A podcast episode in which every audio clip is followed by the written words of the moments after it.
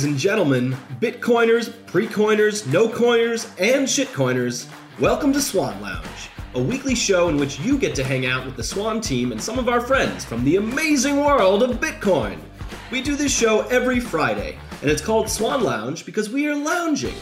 Unlike our more serious show, Swan Signal Live, Swan Lounge is about kicking it with our friends, talking about the week's biggest events in Bitcoin, and just having fun.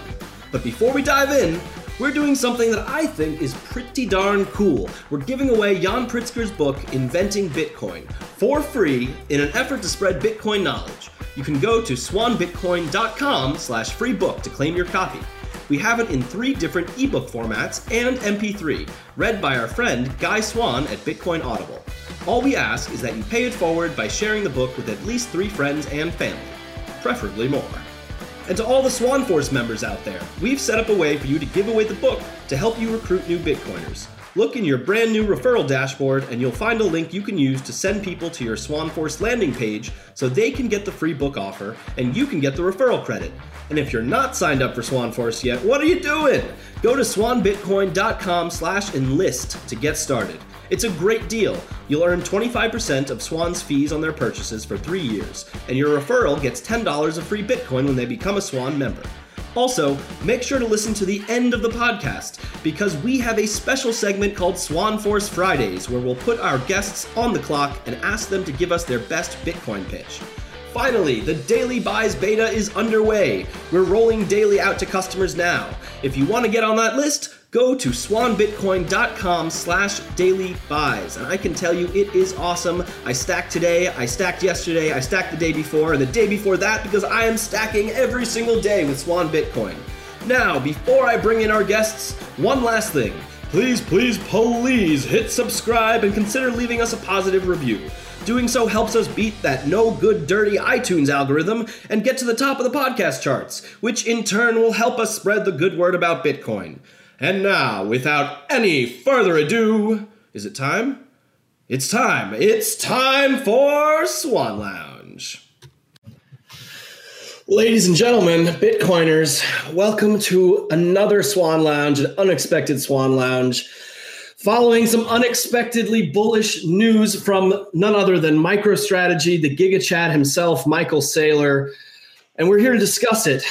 Gentlemen, how, how you feeling today? I'm feeling bullish. I don't know about you, Brecky. it is uh, it's hard not to feel bullish these days. You wake up, new bullish article. Wake up, new bullish article. Corey, are you I mean, I feel bullish. I feel swanish. I think this is amazing. Um, you know, Bitcoin Bitcoin is uh, benefiting from the collected collective efforts and actions of lots of different people, and uh, you know, it, it's very possible to contribute a ton to Bitcoin uh, in lots of different ways. and one of the best ways is buying a ton of Bitcoin. So, hats off to the Giga Chad. Uh, took some heat over the last uh, last few weeks with some, you know, the types of things that CEOs would say when they have lots of stakeholders. And uh, you know, back in the good graces today for sure. This is really uh, big news. And I think uh, we wanted to have Andy on because this is something that he forecast as early as June. It's also something that Bitcoin Tina talked about conceptually before there was a MicroStrategy buying Bitcoin at least a year ago. Uh, and then I think, you know, Andy and Preston have both been on this a lot, you know, on Andy's appearances. Uh, Preston's definitely mentioned it on his own show and on our shows a few times about this uh, this giant sucking sound in the black hole that Bitcoin can be for uh, essentially just leveraging cheap debt. So I just wanted to like kick it straight to Andy, the man that understands all this stuff, and uh, and tell us, man, tell us what's going down and what it means. Def, uh, real quick though, um, bef- Andy, if you could also um, take it back to basics. You know, like what is a convertible note? Start start as if nobody understands what's what's going on, um, and we can go from there.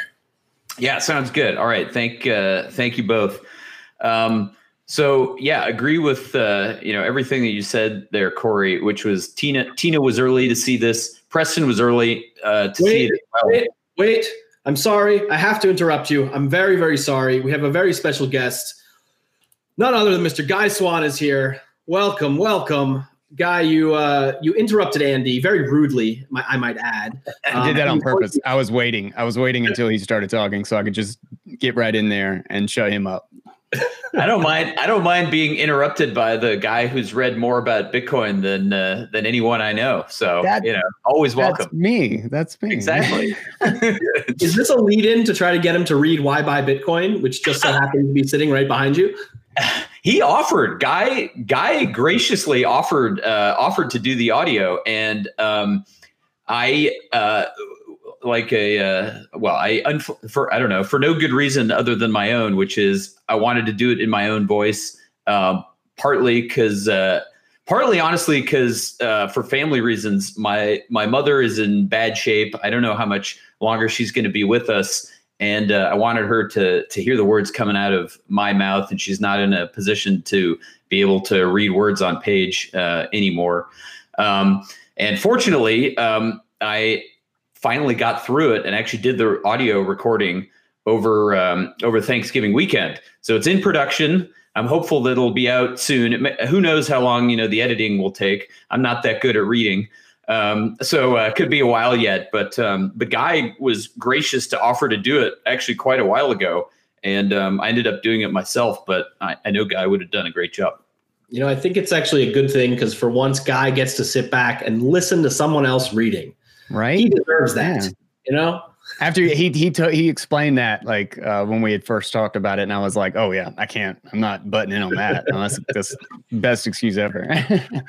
so what right. really happens, what really happens is that Nathaniel Whittemore and Guy have their own private channel, and they can't even they can't even read their own emails. He'd like Guy sends Just all read each other's. Nathaniel Nathaniel has to read them so that Guy can listen to them oh, would, that would be a great service, guy. I would I would pay to have you uh, read and record my emails for me. This is Guy Swann. Uh, you just got an email from Corey about uh, new Swan Lounge today. That'd be awesome. All right, but we're here for a reason. Let's let's let's get to it, Andy. It's your time. Yeah, yeah. No, back in September. Thank you, thank you. Yeah, so it's I mean it's true that I you know I did make a specific call.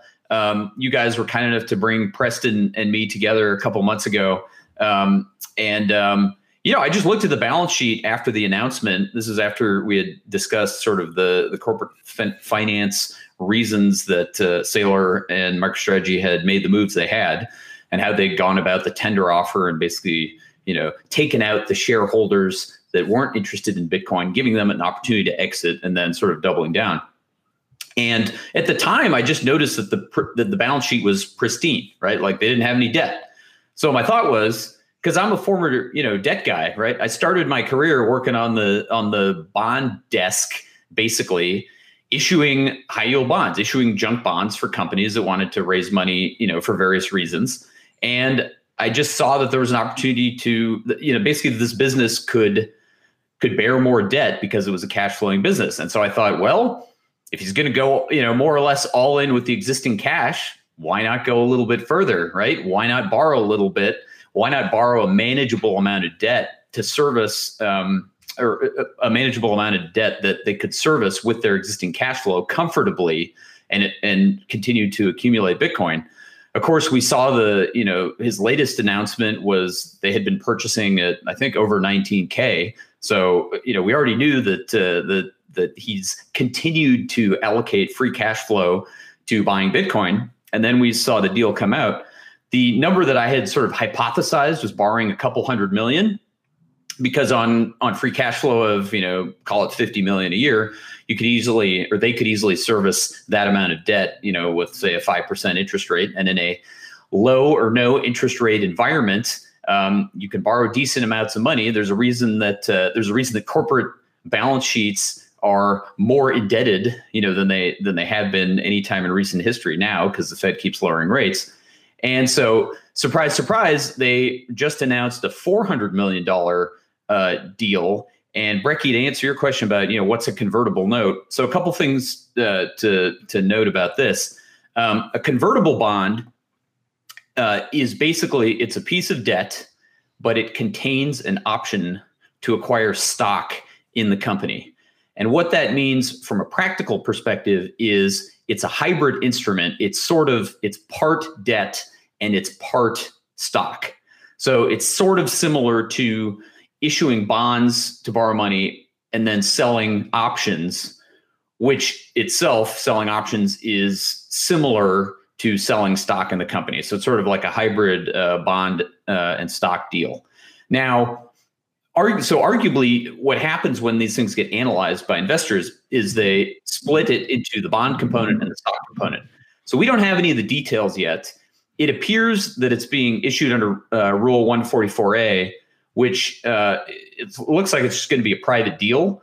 Um, so they've announced the deal. I don't think it's priced yet, right? I don't think it's funded yet, but it'll be interesting to see how the debt versus equity split um, you know shakes out because as a as a as a as a factual well as a matter of fact if you're an investor buying a piece of this convertible bond deal you're going to look at it as oh it's you know x percent debt and it's y percent stock. You know it's it's three quarters debt and it's one quarter equity essentially. Um, so we don't have the details yet but it does look like um, it does look like they're taking advantage of the opportunity afforded by extremely low interest rates and strong stock markets, especially for their stock. And yeah, I you know I had no idea that they were going to act as quickly. It was you know it was a speculation when I made the call a couple months ago, uh, but it didn't take uh, too long to to come to fruition here. I got a question for you. Hit me if you don't mind. Um, so uh, with the difference between the equity versus the debt, so in a sense, uh, the equity, I assume, would be considered far more, uh, far safer than the debt. Is is that is that a safe assumption? So from the investor point of view, so there's the yeah. investor point of view and the company point of view. From the so investor from the point of view. Investor, investor point of view, uh, debt is safer because really, yeah, yeah, because debt has a senior claim to the rest of the money that comes into the company. Now it depends on how the debt is structured specifically. So, but but as a matter of fact, let's say, God forbid, MicroStrategy, you know, falls off a ledge and goes into bankruptcy. Okay.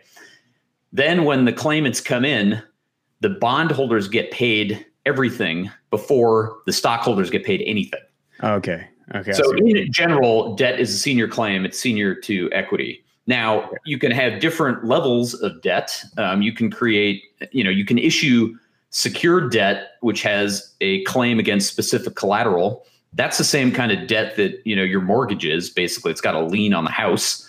Or you can have an unsecured structure where it's just a general obligation of the company where the secured debt will have a first claim in general generally speaking. Then the unsecured debt will have a lower claim to that. You can even even have subordinated claims below that and yet all that stuff sits above the equity in general. Above the equity okay so I was I was asking, so it might it, it might kind of negate the question, um, but uh, I was thinking is does the when we find out what the equity versus debt like ratio is, um, uh, would that actually give us an indication for the investor's level of confidence in their Bitcoin strategy?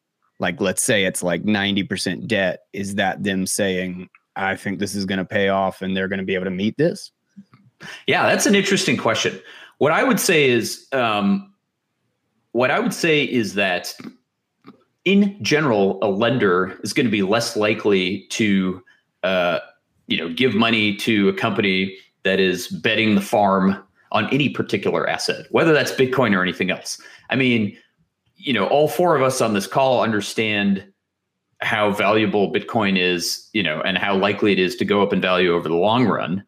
But still, I think the average corporate finance lender, you know, the average uh, high yield bond fund manager does not yet understand Bitcoin, ha- is less likely to have done their homework. So the you know shocking. the bond investor, shocking. The bond investor would probably view you know a levered bet on Bitcoin as relatively risky, all else equal. Um, now, as a practical matter, you can understand from an investor investor's perspective how okay, that's how they get the equity component thrown in as a sweetener, right?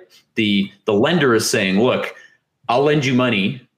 I'm this, you know, there's no debt ahead of me because your balance sheet, or there's not significant debt ahead of you ahead of me because the balance sheet is is basically pristine. Um, yeah, I'll lend you money at some interest rate. We don't know the terms yet, but you got to give me a sweetener. You know, I want some equity upside. and again, as a practical matter, with a convertible bond, it's usually that the the option component or the equity component is is out of the money. So the implication okay. is that if stock goes up, then that embedded call option is worth a lot.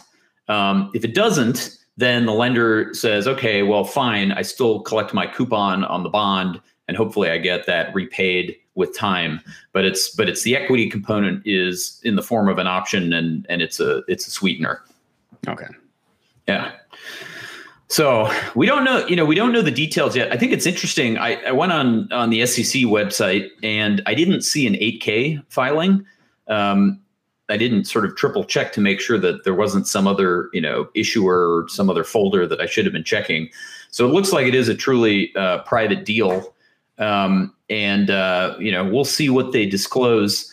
You know, in my experience, again, i I've been out of the issuing bonds business for like 15 years now. So it was a while ago. But there was a time when you could do private deals and basically not disclose terms uh, to the market if you chose. Now, as a practical matter, since MicroStrategy is a public company, you know the, they're going to have to disclose terms. I think in their in their filings, you know, for the for the stock in the normal way. So I think we'll find out uh, what the terms are at some point. Um, probably the deal has not uh, yet priced. Um, they've, you know, it seems they've announced it, but uh, but not finalized it, and uh, that's that seems to be the state of play um, at the moment. And, and you, yeah, in the meantime, in the meantime, we have some incredible memes coming out of this. Um, I got, I really, I just want to read something from the chat real quick because we love the Matrix here and it's making me laugh. Um, Corey, do you want to do your your your uh, Keanu voice real quick? no, I don't really, but uh, oh man. So you're telling me that I can lever up BTC as collateral for debt? No, I was supposed to be Morpheus too. no, me. I'm telling you that when you're ready, you will need you will not need debt. There you go. yeah. No, it's a good point. It's a good comment because, you know, in some ways, this is like, I mean, this is just a way to lever up on Bitcoin and not have margin calls because you have the company's operations backstopping it. So if you buy MSTR, if this machine really gets humming, and there's no reason to think that this couldn't, you know, carefully manage with some risk parameters or whatever, like you could keep this engine going as long as the Fed fund rate is still zero uh, or low um, for quite some time. You know, you'd have to think about drawdowns or whatever, but you know, you're still going to have a lot of believers in the stock, uh, even if you know the fiat value of the Bitcoin in your balance sheet drops in a trough, let's say 2022, 2023, or whatever. The expected value, the expected future value of that Bitcoin is still going to be, you know, pretty damn high in the eyes of plenty of investors. So, you know, you probably see this thing continue it's just a heck of an arbitrage, really, um, until there is a proper ETF. And something like this is really going to force the hand of the SEC because the SEC wants ETFs to be structured like and regulated like ETFs. And so I think this actually forces their hand, and you do see an ETF a lot sooner because this is happening. Yeah, I agree with uh, Corey 100%. The other forcing function on that obviously is is GBTC, right? The Bitcoin Trust. And with with the Bitcoin Trust, I can see an easy path to a hundred billion dollar asset there, you know, in the next year. How does that happen? Well, the market cap today is I don't know, 12 billion or something, right?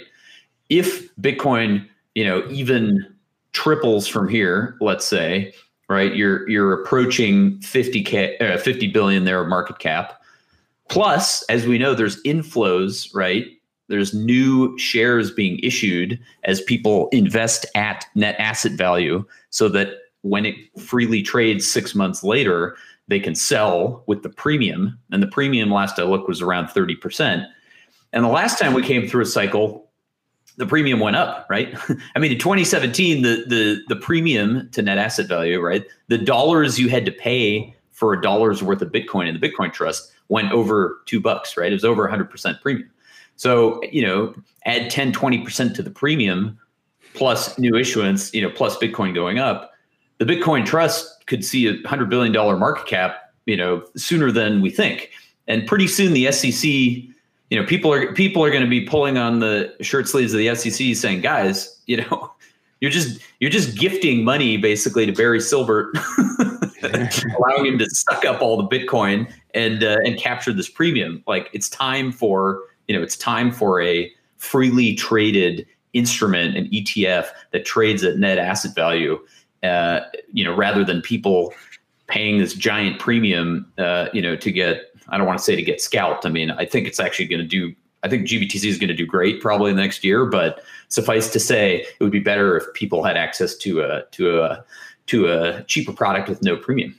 Which is why we got Swan, right? You can stack it uh, at net I'd say. Just got Andy, what, what, uh, what do you think the uh, the market cap of GBTC has to be for the SEC to like approve a couple of these? I've heard that it's kind of like if it gets to 50 or if it gets to 100, then that will really start to annoy some people and they'll greenlight a couple of ETFs. Yeah, no, it's that's and that's why I use the hundred billion dollar number. That in my yeah. mind is like hard to ignore. But yeah. I think you're right. It could be maybe it's a lower number. I mean, I don't know what the bright line is. I wish I could uh, be yeah. a fly on the wall in the in the regulators uh, meetings. Yeah, I mean that because that yeah that was my calculus too. Was just around that being kind of the goalpost. But now with MicroStrategy doing this, I feel like that's going to accelerate things. Guy, I want to know when Guy Swann. I want to know when Guy is going to start uh, reading and recording SEC filings. Yesterday, yesterday, the man who's read more SEC filings than anyone in history. The guy who's read more MicroStrategy filings than anyone you know. I love that. Oh, so, um, friend of the show, Mr. Rad Vladdy, has a comment that uh, is going to lead us into something else I want to share. But uh, real quick, the Fed is buying corporate debt. Wouldn't it be funny if they if they at some point buy some of this debt, representing a speculative attack on themselves? Um, and then, uh, in response to the news earlier, uh, Nick Carter wrote, uh, "MicroStrategy launching a speculative attack on the U.S. dollar." Um, Guy, I feel like I feel like this one's for you. What, what are your What are your thoughts on this? Uh, yeah, that's exactly that's exactly what's happening. Um, uh, well, it's you think about it like it's kind of the natural next step. Um, you know, I've been referring to this whole span of stuff as like we're watching the dominoes fall as um, this becomes more and more realistic as like a global asset for people in the legacy markets. Um, and uh, and kind of in the legacy mindset, accepting that Bitcoin is here to stay um, was MicroStrategy. Uh, Michael Saylor, in particular, was kind of like the first guy through the wall. Like he like broke through and was just like, "We're not even playing with this. This isn't like we're doing one percent. Let's be careful and tiptoe into this." Like it was an incredibly bold move uh, that they made.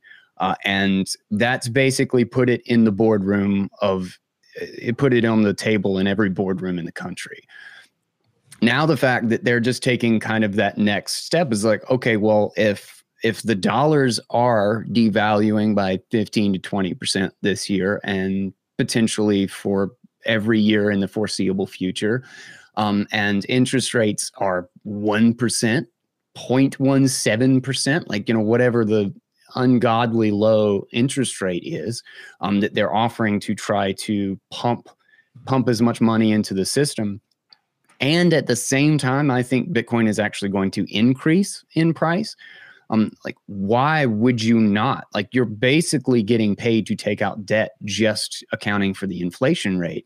If they're a profitable company, um, which they are, uh, why would you not take out debt to buy Bitcoin, particularly at this at this point in the phase like like in the like as we're getting onto the cusp of a potentially a very big bull market um, and it's breaking into that sphere. It's like do that first, do that ahead of everybody else, um, and uh, you know you're you're you're at the you're you're already at a head start before the race even begins, um, and it's gonna I think is really gonna kick the race off.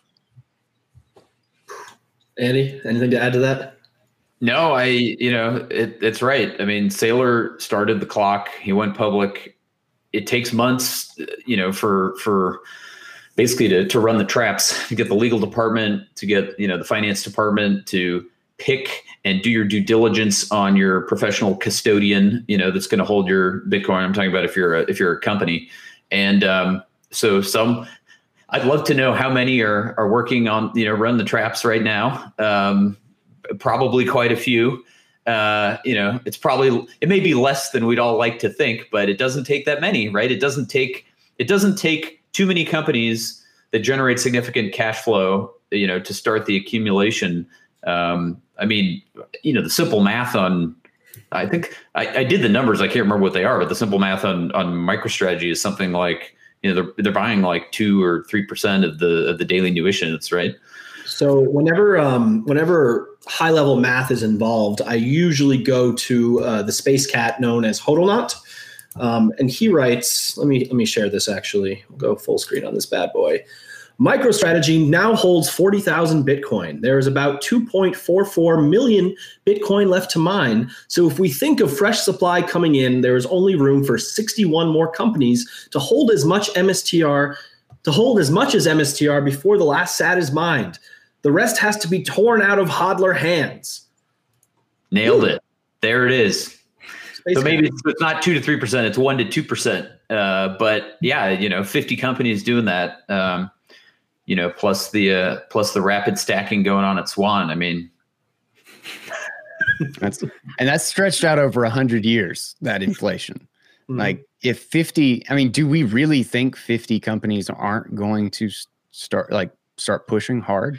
and we're not even talking about governments yet. I mean, this like is just 50, yeah, just, just 50. And, and, the interesting thing is, you know, MicroStrategy is a tiny company mm-hmm. as far as publicly yeah. listed companies and companies that could do so much more. Uh, you know, Square is pushing hundred billion dollar valuation. Apple and Amazon are in the trillions. Like it's ridiculous how much Bitcoin some of these companies could buy if they decide to just drop a little bit in there. Um, so you know, a lot of people will say, okay, there aren't very many little smaller cap companies that have the same setup as as Saylor does, but they're really missing the forest for the trees. Yeah, it's true. He has like 70% of the voting rights and they always have 30 to 50 million of free cash flow every year like clockwork and they were sitting on half a bill with no debt, blah blah blah. And no, it's true. There aren't a lot of companies that look like that, but there are a good number of companies that have way, way, way more money than that by two orders of magnitude. so they can actually do way more damage. So my suspicion is like, you know, this thing, it, it's not about finding 50 companies to do the same thing as Saylor. It's finding like three to 10 companies that are way, way bigger doing something more like 10x Saylor each. Yeah, yeah, and you call. I think you called Microsoft, right, uh, Corey? That was that was your thinking in terms of the. Well, yeah, we were we were limiting it to just the the big five, the FAMGA, if you will. Um, and yeah, I think they're the most likely candidate of those five to take a big Bitcoin stake. But you can argue it a bunch of different ways. Yeah, Mike, uh, Microsoft, uh, Microsoft, um, particularly like I know they're they're very much into actually building you know, for Bitcoin, what they're doing with uh, they've been on the behind the scenes with Casa and the uh, the kind of IPFS attached to Bitcoin reputation system that they've been looking into, um, and have been working on for at least you know six months to a year, um, possibly longer. Um, uh, but uh, the the real big thing is that like like I don't know exactly. I haven't really dug into how much cash uh, Microsoft actually has. Um, but Apple has always been historically sitting on just mountains of cash. You know, they have always had a lot of savings. And I think anybody, like particularly in that position for how much they're worth, a lot have been taking the strategy already to like get out of the dollar by buying back their own stock. That's been basically their their their big option out to to protect themselves from that. Um, and with this coming into the forefront, if, if, if, people in that situation and with that amount of capital to move um, are now talking about Bitcoin and thinking very serious about Bitcoin, like Apple, Apple, I think, is a, a really prime candidate as well, just because they've always had so much savings. Yeah, I was just looking at uh, at the Microsoft balance sheet. Uh, I'm showing uh, short-term investments plus uh, cash equivalents of 137 uh, I think that's a billion. yeah, that's going to be a B. Wow. So like just a little bit, so like a little, like half half of Bitcoin's market cap. Yeah, exactly. They could take exactly a third of the third of the Bitcoin market cap. Uh, yeah. It's just a matter of time. It, this is a, this is. I'm speechless. I'm wordless here, folks. It's it's pretty crazy. Let's uh let's throw up one of these uh one of these comments that was that came up earlier from our friend AKS74S. Uh, Actually, Guy, while you're here, would you mind reading it in that lovely voice of yours? 400 BC, the borrower is slave to lender. 2020 AD, the poor and middle class is slave to the borrowers. 2030 AD, the no coiner is slave to the Bitcoiner. Two thumbs in a world. Oh man, I love so that. Good. In a world. I did a um, before, before we discuss it. I'll, I'll, put it back up. But I did a, um, a recording for. Oh, well, we'll talk about it later. Anyway, I did a recording like that in like a really old, crazy voice, and it's just so much fun to kind of like. Speaking of in a world where etc. When when's Bitcoin billionaires uh, gonna hit uh, theaters? I guess, I guess there are no theaters to hit anymore. I, I think they they're still writing it the last I saw from uh, Mezrich on Twitter was they were they thought they had a writer for it for the adaptation. So I think oh, it's still pretty early. Heavy pre-production. Yeah. Yeah. yeah. Uh, can you throw that back up though, Brecky? I like I like that. And Andy, I know you said you might have to jet. I just want to be conscious. It is yeah, five yeah. o'clock Pacific. I'm good, I'm good for a for, for a little bit. I can probably go five more minutes. Yeah. Okay, cool. Because we're all going to try to do our, our best, like uh, Breedlove, Brady, Vallis, Quittem impressions here, talking about like the future and getting philosophical. That we'd flex our flex our muscles here. But no, I, I really like this. Uh, I don't know who this anon is that posted it, but um, it is actually accurate. Um, you know, when you borrowed money back in the day, it's true. They had you over a barrel, and you could take a pound of flesh, and you know, you'd go to debtor's prison and all that stuff. And you know, with the with the rollout of the fiat experiment, you know, the way that money is created is by creating credit. And so, you know, this sort of, you know, the way the big financiers roll is basically what's what's the classic saying that uh, you know, if if I owe you like, you know, 50 grand, like you know, I'm in trouble. If I owe you a hundred million dollars, you know, you're in trouble. Basically, got you over a barrel. And you know, we've seen lots of people finance all kinds of projects and companies and Manhattan real estate and various casinos with a similar philosophy. Um, you know, so it, it, will be very, very interesting. Uh, you know, some of the people that are thinking about how much how much of the credit market can survive after Bitcoinization had this conversation offline with uh, Breedlove last week, and he thinks it's you know maybe five to ten percent the size will still exist after Bitcoinization. That's just a, a drastic change to the way that things work. But most of these credits should not exist when you have sound money. Amen. Amen. Uh, five to ten percent. That's yeah. That would be a realignment. I agree. It's much lower.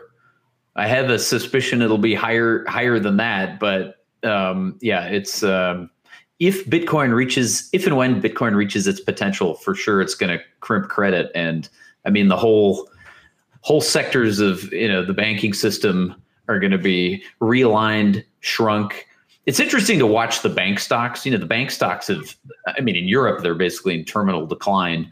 Uh, they've been quite weak in the U.S. You know, for years now it makes me wonder, you know, how much of that is outright Fed policy versus how much of that is the writing on the wall, people realizing that this sector, which was overgrown to begin with, you know, is sort of in its its long descent. Um, well, history we won't know until history is written, but uh, yeah, it's going to be a different uh, different looking world. I mean, I I try to stay hopeful. I uh, I like to think and what, what I'm hoping to you know contribute to in the world is, is a world where you know people are earning Bitcoin and people are paying their employees in Bitcoin, and you know eventually, you know everyone can benefit whether you were early or whether you were late. Um, I don't think there will ever be a late to Bitcoin. It's all, it's just kind of a mental trap. Um, real quick, by the way, also somebody in the chat said they were worried about existing financial institutions and the permanent lockup of the Bitcoin. Um, if I understand you correctly, I think the advice here is to get your keys off exchanges and learn how to self custody. Um, and that goes out to everybody. Oh, do we have a, another guest joining us? We do. Yeah, we do have a special guest. We will not oh. be seeing this person's face. I am so excited. I am so excited. This is a request from the chat. So thank you to uh, whoever just requested that. Uh, there you go. So Benny Satz, Taproot, Sean, thanks for the idea. We pinged him, the man, the myth, the legend, the first person I ever heard talking about what we're now seeing happen. Uh, Bitcoin Tina, welcome to Swan Lounge. Welcome. Tina. Tina. Yeah. Still Tina. figuring out his audio. Tina, click right. the settings icon. uh, choose the right microphone. That's B for Bitcoin. That's well, while we sort out Tina's uh, audio, yeah. So it sounds like Tina's been listening for a little bit, but um, you know, we're we're kind of excited to just uh, you know get the full thesis. There he is. I'm I'm insanely jealous of Michael Saylor. It's like it's just, like that's what I tweeted earlier. I I'm it, it's painful how jealous I am of Michael Saylor. I think that he is a Bitcoiner. He is a cyber hornet and a Bitcoiner through and through. And I, have heard some comments and critiques, but I actually believe that Michael gets all the nuance. And uh, we'll see if I'm proven wrong, but I, I have tremendous confidence. And I think that he may actually personally cause Bitcoin to actually start the bull market by sucking up, vacuuming up any extra sat sitting out there that some dumb seller is selling into the marketplace, he may personally lock it away and cause Bitcoin to explode through 20,000. And I am incredibly impressed with uh, Mr. Saylor. Imagine, imagine what kind of a signal it sends when you know it's just brushed the all-time high, and everybody's like, "Oh, it's going to crash and it's going to correct." And then Michael Saylor says, "Yeah, we bought twenty five hundred more at nineteen thousand four hundred. like it's just like just like I don't care. Like I don't. It could do whatever the hell it's going to do in the next three months is so meaningless. Like in the strategy that we have in place. Um, and I think uh, the y'all are talking about the debt and how the the debt markets will be like five to ten. The credit market in particular will be five to ten percent. I actually think that's I, like I'm I'm inclined to think that that's roughly like accurate that there is a degree of like 80 to 90% that is all just fluff. Because you think about um, the feedback loops in this thing that one person will get a loan fund a project that will be the backing for the next loan and just kind of how the fractional reserve system works i mean just just in a general sense of the nine to one you you literally create nine dollars for every uh, every one in reserve um, again, again, it's you know after a debt on top of debt on top of debt all through the banking system, but roughly that's kind of the metric that we're looking at. But at the exact same time, the the power of Bitcoin as it starts to shift away from that credit um, system is so many things are going to change. There are companies that are surviving only because they can get cheaper debt to to pay off to to basically refinance their previous debt. There's a whole series of unicorns, uh, billion dollar companies that don't even make a profit.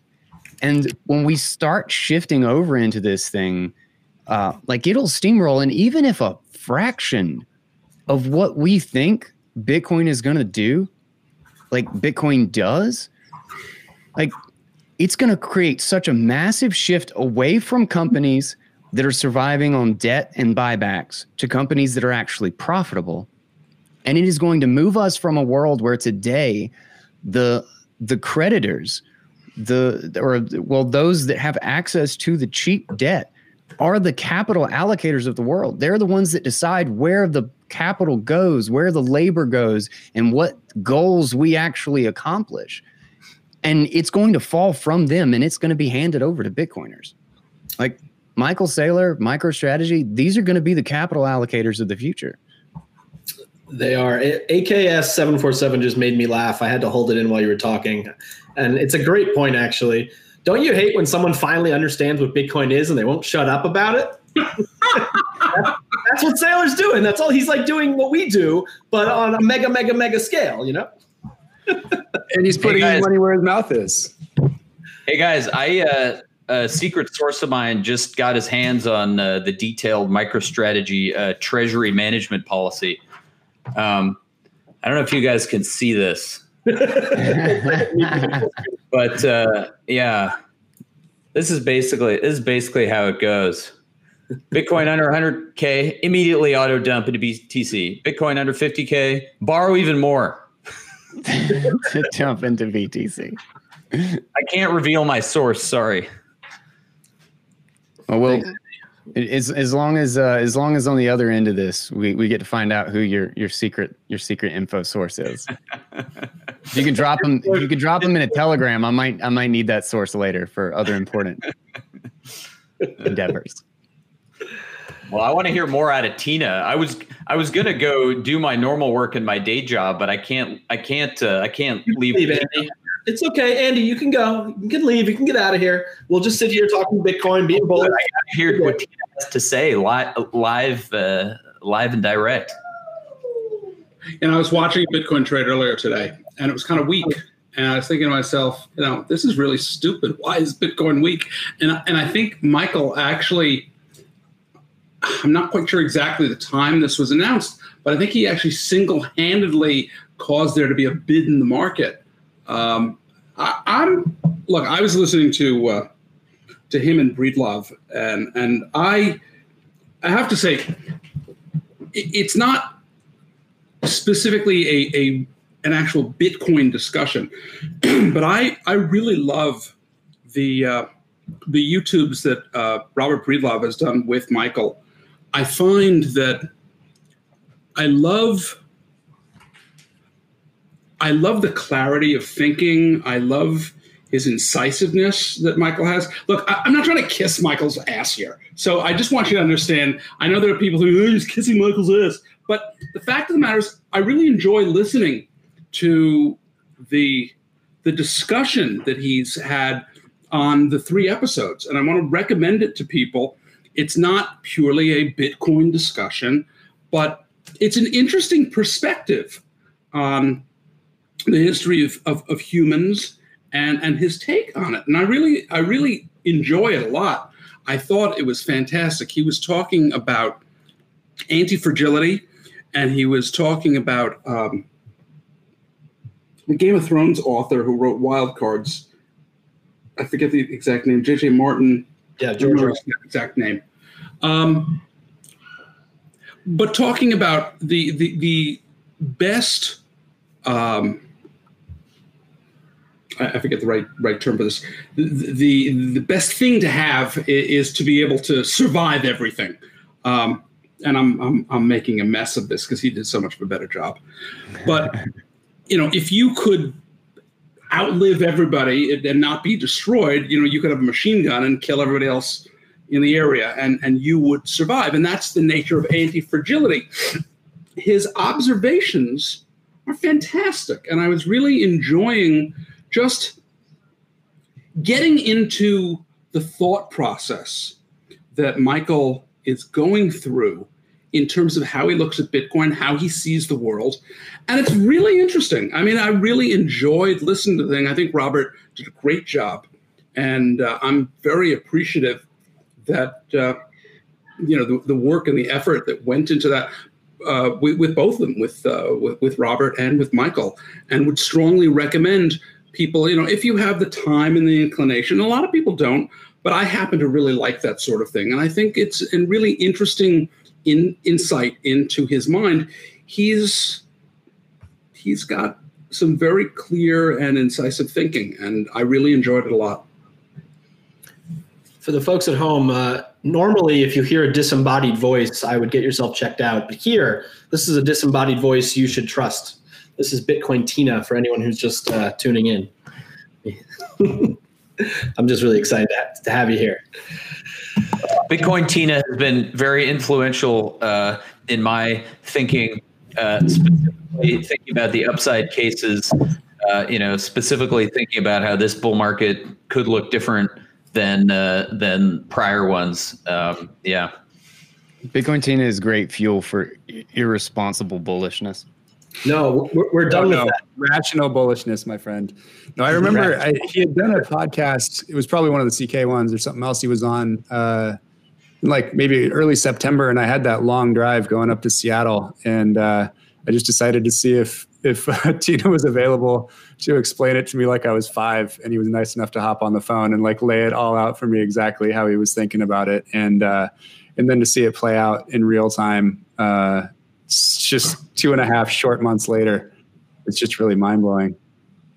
It's a pleasure. It's always it's always a pleasure to speak with you, Corey.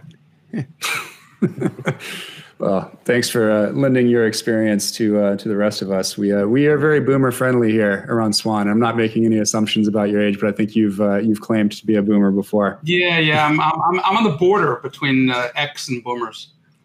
But, oh, sure. You're a sprite. You're a youngster. Good for you. Well, yeah, I'm younger than younger than most boomers, but uh, I'm at the tail end of it. You know, the the part that has to clean up after the elephants. well put. if um, if you want to know what Tina looks like, he's the guy in that meme who uh, he's only 27, but he's been trading Bitcoin. That's Bitcoin Tina. Yeah, it's probably about right. The last three years have definitely been been hard. Uh, I'm insanely bullish, though. I have not. I, I I get more and more bullish every day. It's really about trying to understand what this thing is, and it's clear. You know, it's nice to hear someone like Michael because he really does get it. He really understands, and uh, I I think definitely people think I'm completely out of my mind. Um, I told I spoke with a friend uh, yesterday hold on. And I was telling him he's about my age, and I was telling him uh, you should put five to ten percent of your liquid net worth into Bitcoin. He said, "Oh my God, that's too much money." I said, "You'll." You really ought to seriously think about that. Well, I've been making so much money in the stock market in the last two years. I said, "All right, I understand, but um, I would seriously consider that, and uh, maybe get your kids a Bitcoin a piece too." Um, it, it's hard for people to understand because they haven't done the work. And what's fascinating is you're starting to see, you know, in investing, you'll often have special situations. I'm sure Andy can uh, bear me out on this.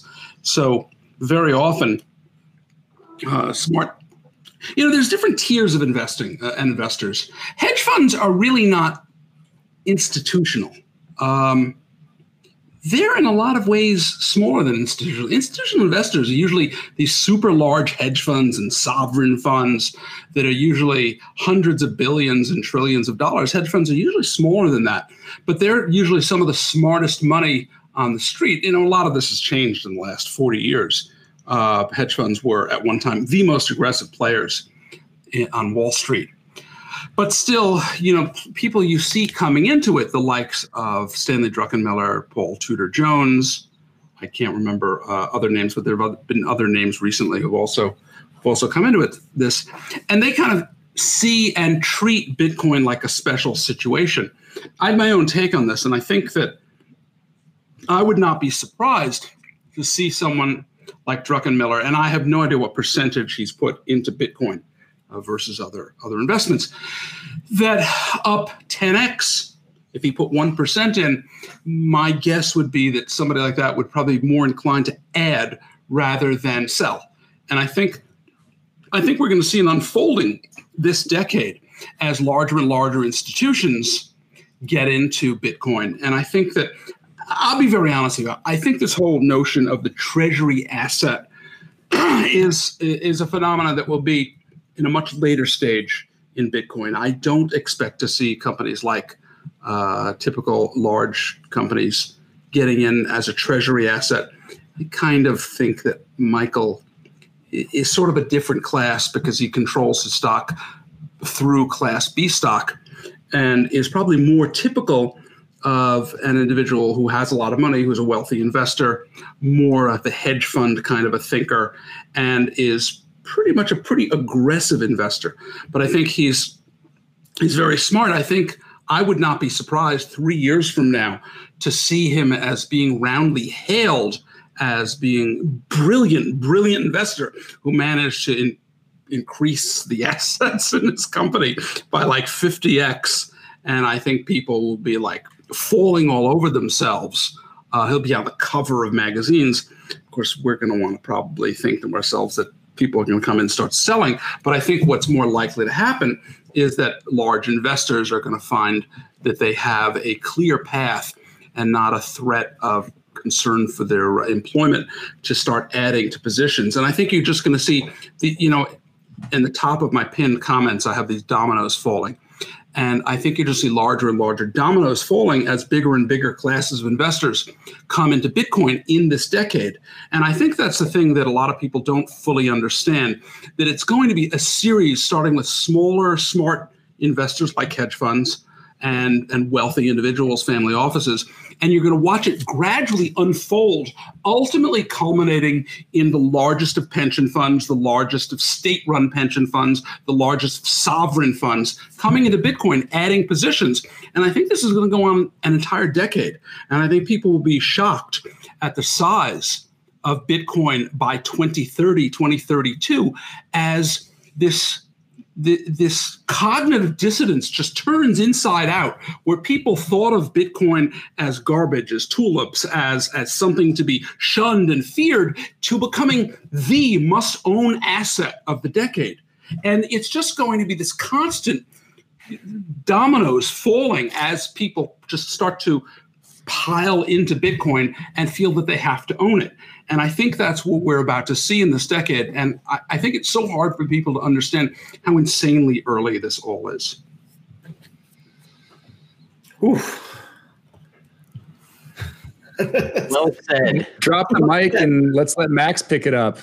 How you doing, Max? Good to see you.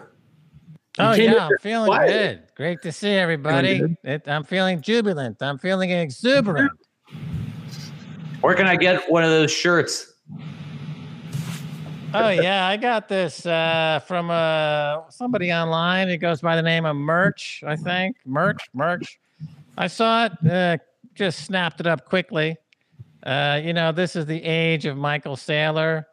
Uh, in a lot of ways, he's, um, you know, th- this is a guy who we're going to hear a lot about every six months, every year. He's he's he's chasing Jeff Bezos if if I were a billionaire and I saw Jeff Bezos worth 200 billion and I'm thinking how can I get 200 billion? I would sell some uh, preferreds and raise 400 million dollars and buy bitcoin too right? I mean that's the way to chase Jeff Bezos. That's the way to make 100 to 200 billion dollars for yourself. I mean who's going to be the first to 300 billion dollars personal net worth? It's going to be Bezos or Michael Saylor. You know Michael Saylor could be the first to 300 billion a personal net worth if he keeps buying Bitcoin. Uh, so, I mean, this never in history, as many have said, has there been an opportunity for people uh, to buy Bitcoin under $10 before the institutions, before the billionaires. You know, this is the asymmetric bet we've been talking about for so long. And you know, now we're we're heading into the uh, the dance of the billionaires right? Because it's all about ego. I mean, when you have a billion dollars or five billion dollars or twenty billion dollars, what motivates you to make another twenty billion dollars? It's it's um, you know the guy who, who runs uh, uh, who's who's got a few more billion than you have, Larry Ellison. You know, Larry Ellison is a great billionaire. He's totally motivated by vanity and greed that somebody else has got more billions than he does right? That's that's the game that they play. Right now, Bitcoin is going to fuel this guy, Michael Saylor, who has been in the tech business for 20 years. You know, he was he's the longest serving tech CEO in America. But he doesn't have a hundred billion dollars, does he? You know, he's he's feeling left out of the of the of the top table. And he looked at Bitcoin and he said, you know what? This is my ticket to the top table. This is my ticket to 100, 200, 300 billion dollar net worth and uh, you know we're along for the ride. You know, I'm I'm happy to be his co, uh, you know, the wingman. I'm happy to be on the in the air in the airport in the zip code on the same planet. You know, he's taking us there. It's certainly heating up, you know. Like it, it's uh I'm singing in the rain. I'm singing in the rain. What a beautiful moment. it's literally raining money. I mean, you just got to put your bucket out there and just let the millions fall in. It's as simple as that. Anybody who's not a millionaire in the next 18 months it was been either in a coma, dead, or um, hates themselves. They're they're severely masochistic. So Max, someone who's uh, who's tuning into the show before, they don't they've they've never heard of Max Keiser or Bitcoin Tina or even Swan Bitcoin before or any of us. You know, what do you say to them? What do they do now? Bitcoin's so expensive. You know, what do they, what do what do, what do they do? well, you know, you have to ask yourself, look in the mirror and say, "Hey, do you want to be stinking rich? That's the question. You know, it seems like an obvious question, but a lot of people don't don't necessarily answer that question in the affirmative right? First you have to ask yourself are, are you ready to be stinking rich? That's the first question. Uh, if you are then spend 10 minutes doing due diligence and understanding that supply and demand rules. In a world of infinite money that thing that is the ultimate scarce desirable commodity like a fabergé egg is going to be worth a shitload of money. You know bitcoin is basically a a Fabergé egg. There's only actually one Bitcoin. I mean, people say there's 21 uh, million Bitcoins or there's 2.1 quadrillion Satoshis. That's not true. There's only one Bitcoin. And that one Bitcoin radiates the power of attraction to the point where it just sucks all the detritus and bullshit and economic schools and Keynesianism and posers and nut jobs and, and, and turns it all into Bitcoin, and the price just keeps exploding higher. And another thing is that you can't convince somebody who's not ready for Bitcoin to to accept Bitcoin. They have to bottom out on fiat money, right? We're talking about people who are addicted to fiat money, and they need to bottom out. They need to wake up and realize that their lives have been a waste, that everything they've been taught has been a joke, and that they need to, to hit bottom. They need to hit fiat bottom, and then they can accept the word of Satoshi. Then they're ready to accept Bitcoin. So there's nothing anyone can do to get somebody to hit their bottom. They've got to do it on their own. You've got to ex- under, ask yourself are you sick and tired of being sick and tired of being mired in fiat nonsense. If the answer is yes, then there is a solution. It's called getting stinking rich with the scarcest thing on the planet that we've got the dance of billionaires now engaged in hoarding as much as they possibly can, which means price appreciation that we haven't not even witnessed yet. I mean, this is ready for, I tell you something, and I just spoke to my friends at the Daily Express about this and it'll probably be in the paper in another day or two. But I'll tell you here now on Swan Lounge, because this is the best Bitcoin media content anywhere. Uh, I'm going to break this story. To understand what's happening with Michael Saylor and Bitcoin right now, you have to go back to 1992 and understand how George Soros and Stan Druckenmiller crashed the British pound and forced them out of the exchange rate mechanism. They did that by attacking the pound unmercifully. They made a billion dollars in a week or something like that. It was the biggest gain any hedge fund had ever made at that time.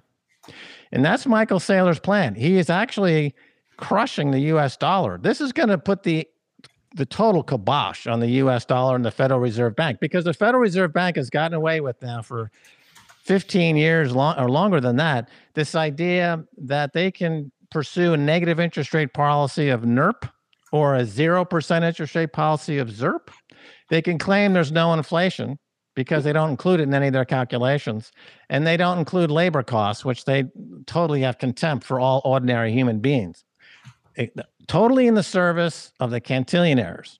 That's their primary job. And they give them away hundreds of billions and trillions of dollars. And as a result, the money that they print has become worthless. This stuff has become utterly worthless, but it's masked by the banking collusion where they hold assets on their books like debts and they claim they're worth 100 cents on the dollar and that's what the fed buys 100 cents on the dollar but we know the resale value is probably zero.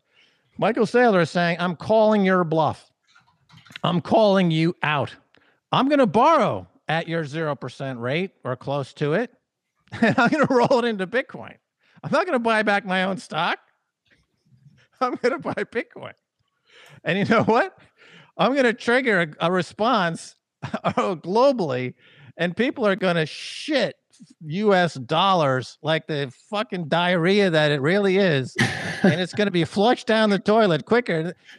He's he's he's going to destroy the Federal Reserve Bank because he's essentially calling out the biggest arbitrage in the history of finance in 5,000 years. You can borrow at zero and buy Bitcoin. That will prove to be the single greatest trade ever in the history of humanity. Saylor's on top of it. He's already doubled or more than doubled his money on his Bitcoin. He did his due diligence. He understands what's going on. He didn't buy back his own stock like all these other clowns uh, around the world, like and I, you know, the uh, Apple Computer. Right? Apple Computer's buying back its own stock. What a waste! What an absolute waste. They're going to end up like IBM. IBM bought 130 billion of their own stock. The company's now worth 110 billion. It's diminishing returns. It's a, it, the Ponzi scheme is up. The game is up. It, as Bernie Madoff said when he got arrested for his Ponzi scheme, he has no innocent explanation. This is the what the Janet Yellen and uh, Jay Powell, uh, they're going to have to say, we have no innocent explanation for this massive Ponzi scheme that uh, Saylor has is basically putting a, a, a, stick of dynamite in there, and he lit the fuse. And now the dollar is so toast, man. The dollar is so gone. Weimar Germany is going to look like a, a picnic compared to the hyperinflationary collapse of the U.S. dollar against Bitcoin, and uh, just about everything else out there. So this guy, you know, he figured it out. He's he's an astrophysicist. He's a genius. He's got a lot of money. He could like he's got great credit. He's he's he wants a place at that top table, the 100 to 200 to 300 billionaire. And to, eh, Bitcoin's the how how he's going to get there. Right? And we can still buy some at under 20,000? I mean, that's 20,000 is the new $2. If you're going to look at where Bitcoin's going to be in 5 years. It's like buying Bitcoin at 2 bucks. Bang, bang. You know, it's something that gets me, uh, has gotten me really riled up recently and really thinking that, I mean, th- there's about a hundred different reasons why I think we're really on the cusp of a hell of a bull market. And that, uh, you know, like you said, the snowballs are starting to roll and there's going to be a, there's going to be an avalanche.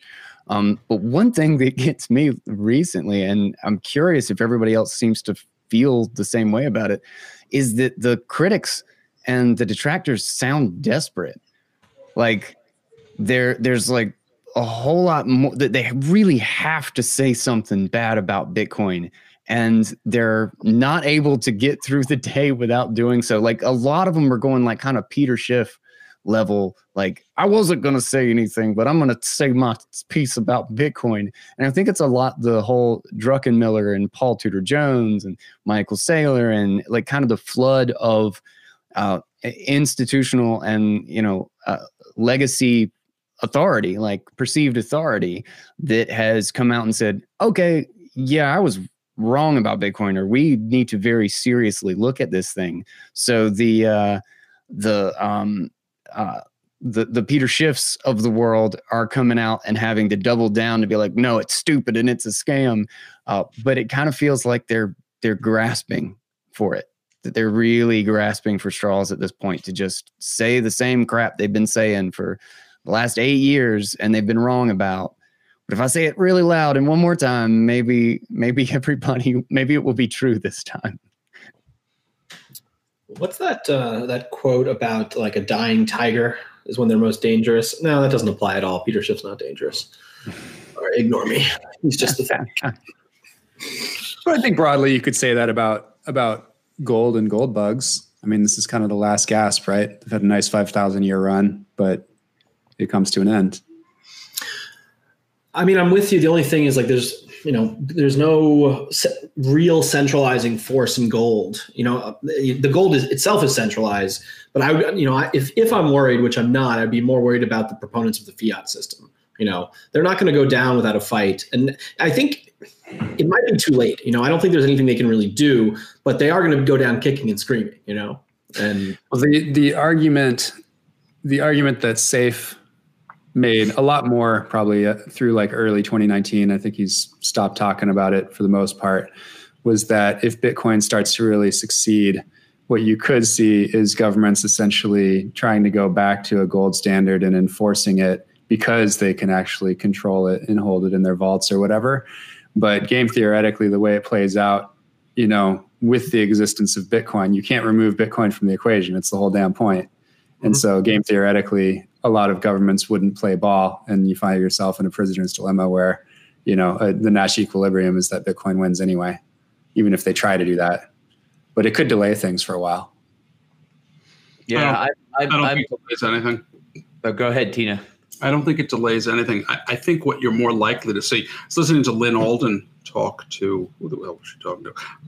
Uh, Stefan? I can't remember who she was talking to. Maybe she was on Stefan Livera, yeah, recently she Lynn, Lyn was talking about this uh, idea of a, a multi-currency world as opposed to the dollar being the reserve. And I think what's more likely to happen is there'll be somebody smart because there are a lot of smart people. There'll be somebody smart in the United States who manages to figure out that the United States has a lot of electricity capability to mine. There are a lot of opportunities to mine. They're going to figure out there are a lot of Americans who have Bitcoin and going to realize that it puts the United States in at an enormous advantage globally to be supportive of Bitcoin. I don't think that the response is going to be this massively negative response that everybody talks about. I think people are going to understand that there is an inherent advantage that the US has. And I, I, just think that people look for opportunities. There, there, are a lot of smart people in this country. There are a lot of people who want to be successful. There are a lot of people who who get this. And I think that when push comes to shove, they're not going to look. People in the government actually understand that there's a real problem with the policies that has, has evolved over the last 50 years. They're actually not that stupid. They kind of get it. Uh, they're just doing the only thing that they know. And Bitcoin's not ready for prime time yet. It's a 300 some odd billion dollar asset, which is small. Gold failed as a money and will never be a money again. And regardless, it's not going to be. Uh, but Bitcoin actually can be something. And I think that people are going to figure this out and they're going to be smart people. Said, what are we doing? we have all these Americans who own all this Bitcoin. We have an enormous capacity to produce electricity to mine Bitcoin.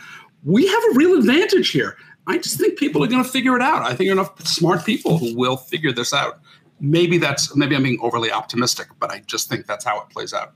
You might be right. I mean, we have Cynthia Lummis now. You know, like there are smart people in government, and you know the tides are turning slightly. So, Tina, I think Tina's spot on. This is what they call the innovation imperative. This was the lesson of the internet, you know, in the 80s and 90s. There was a point at which, in order to, I think, if I someone correct me if I get this wrong, but there was discussion or there was a rule about if you want to host a website, you have to register as a broadcaster, right? You have to. I bet you. Uh, I bet you. Uh, Max knows about this. You have to register. Had to register with the FCC, and there was a risk that that was going to get you know basically implemented and enforced. It reminds me of today. You know this concept of oh you have to disclose your you know your your custody your self custodied wallet. Same concept, right? I think when people when the smarter members of our leadership, I know maybe there aren't that many of them, remember that if we had gone with this concept of, oh, a website host is, you know, basically a broadcaster and has to register with the FCC, all the biggest internet companies would now be European, right? Um, but they're not because we got it right. Uh, the US, in terms of policy and the internet, got it right in that respect. And the lesson there is if you want to have the dominant uh, players in the dominant industry globally, you better not screw up the rulemaking and the regulation. And if you're true draconian, it'll just go offshore. And yeah, you know, then then we here in America will will have fun staying poor while the rest of the while the rest of the world, you know, harnesses this giant opportunity. So I agree. I'm optimistic. I think uh, I think our leaders are actually going to probably get this right. Why? Why would you make that assumption? Because you've got this, you know, we called this a while ago global hash war, right? So where Bitcoin becomes a strategic reserve, and countries like uh, Iran, Venezuela, Kazakhstan, now on the periphery, are actively mining and hoarding Bitcoin. And um, you've got Nigeria, which is a huge country with 30% of the population is totally Bitcoin, hyper Bitcoinization. They've already moved into a Bitcoin space. And the US is the world reserve currency, the US dollar. And they're they've got the most to lose by accepting what this Bitcoinization is all about. And I don't I don't see them actively being proactive and and and entering the hash war like they did when they got involved in the space race. You know, when Sputnik was launched and the U.S. said, "Oh, we're going to land a man on the moon," and uh, they entered the space race. Well, now we have the hash race, and the U.S. is asleep at the switch. They've been an empire for hundred years. They're fat. Uh, they're lazy.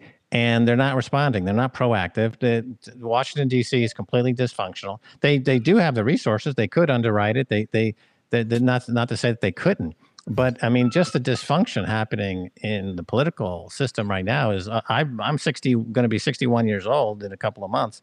I've never seen this amount of dysfunction politically in America, you know, and I lived through Watergate. You know, I've never seen this amount of chaos and this amount of uh, just uh, inability and the money printing that's going on. I mean, what 20% of all the M1 was created ever in history in the last few months?